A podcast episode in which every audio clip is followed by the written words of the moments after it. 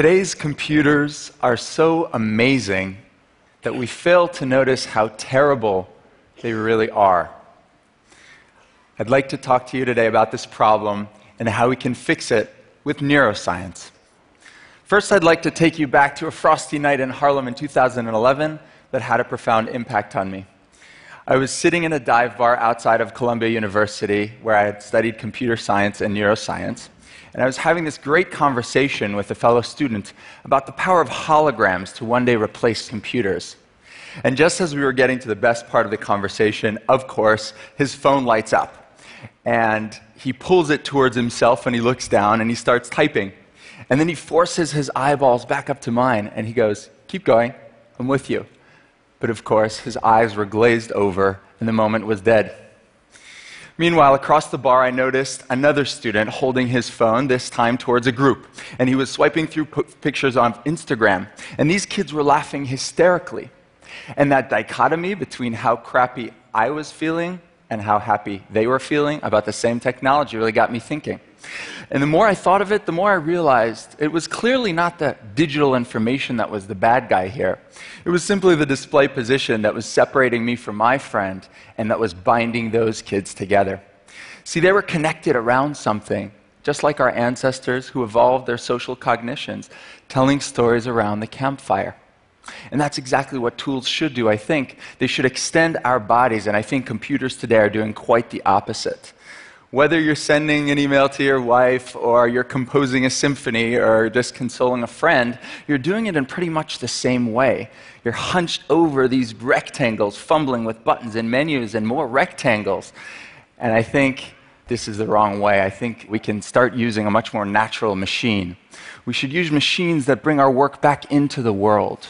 We should use machines that use the principles of neuroscience to extend our senses versus going against them. Now, it just so happens that I have such a machine here. It's called the Meta 2. Let's try it out.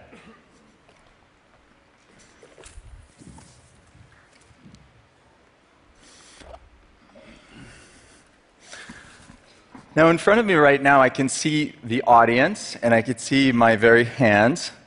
And in three, two, one, we're going to see an immersive hologram appear, a very realistic hologram appear in front of me of our very glasses that I'm wearing on my head right now. And of course, this could be anything that we're shopping for or learning from. And I can use my hands to very nicely kind of move it around with fine control. And I think Iron Man would be proud. We're going to come back to this in just a bit. Thank you.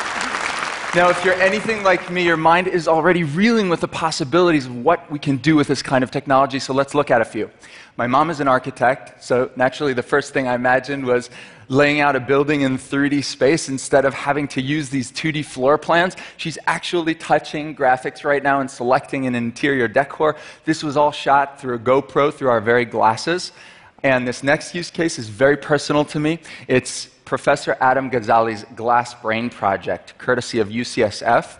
And as a neuroscience student, I would always fantasize about the ability to, to learn and memorize these complex brain structures with a natural machine where I could touch and uh, play with the various brain structures. Now, what you're seeing is called augmented reality. But to me, it's part of a much more important story a story of how we can begin to extend our bodies with digital devices instead of the other way around. Now, in the next few years, humanity is going to go through a shift, I think. We're going to start putting an entire layer of digital information on the real world. Just imagine for a moment what this could mean for storytellers, for painters, for brain surgeons, for interior decorators, and maybe for all of us here today. And what I think we need to do as a community is really try and make an effort to imagine how we can create this new reality in a way that extends the human experience instead of gamifying our reality or cluttering it with digital information. And that's what I'm very passionate about. Now, I want to tell you a little secret. In about five years, this is not the smallest device. In about five years, these are all going to look like strips of glass on our eyes that project holograms. And just like we don't care so much about which phone we buy in terms of the hardware, we buy it for the operating system. As a neuroscientist, I always dreamt of building the iOS of the mind, if you will. Um, and it's very, very important that we get this right because we might be living inside of these things for at least as long as we've lived with the Windows graphical user interface. And I don't know about you, but living inside of Windows scares me. to isolate the single most intuitive interface out of infinity, we use neuroscience to drive our design guidelines instead of letting a bunch of designers fight it out in the boardroom. And uh, the principle we all revolve around is what's called the neural path of least resistance. At every turn, we're connecting the iOS of the brain with our brain on, for the first time, our brain's terms. In other words, we're, creating, we're trying to create a zero learning curve computer. We're building a system that you've always known how to use. And here are the first three design guidelines that we employ in this brand new form of user experience. First and foremost, you are the operating system. Traditional file systems are complex and abstract, and they take your brain extra steps to decode them. We're going against the neural path of least resistance.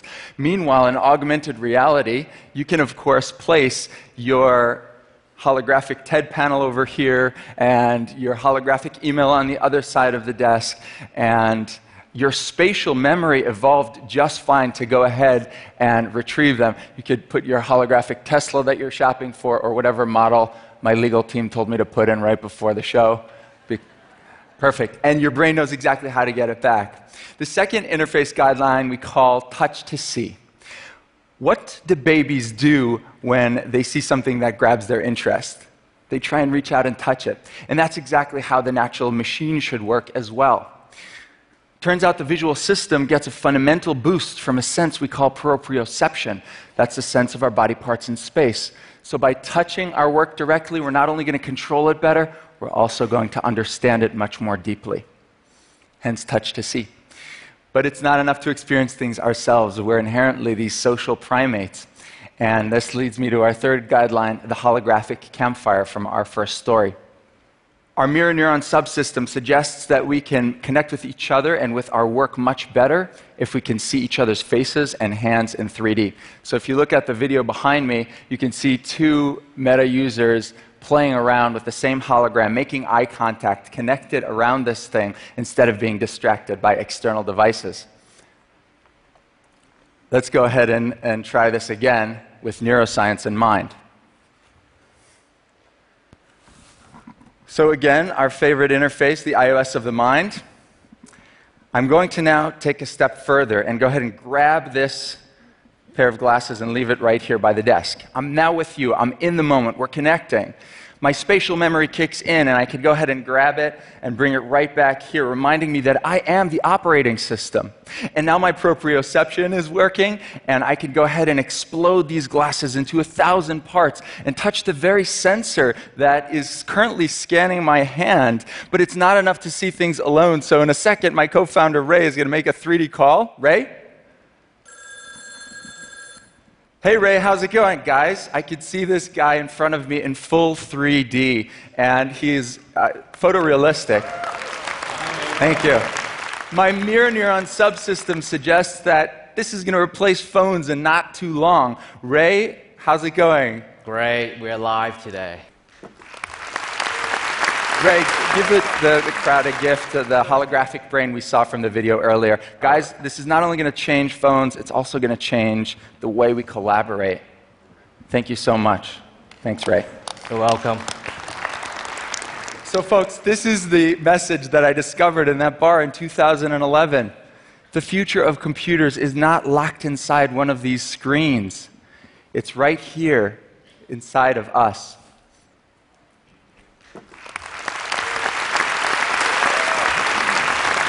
So, if there's one idea that I could leave you with here today, it's that the natural machine is not some figment of the future. It's right here in 2016, which is why all 100 of us at Meta, including the administrative staff, the executives, uh, the designers, the engineers, before TED 2017, we're all going to be throwing away our external monitors and replacing them with a truly and profoundly more natural machine. Thank you very much. Thanks.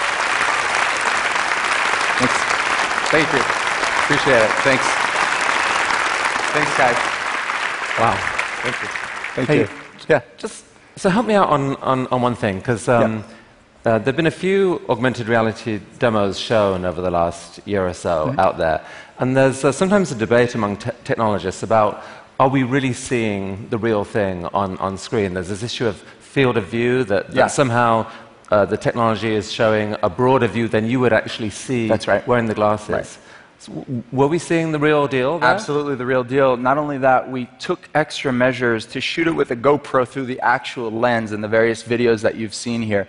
We want to kind of try and simulate the experience for the world that we're actually seeing through the glasses and not making any cutting any corners.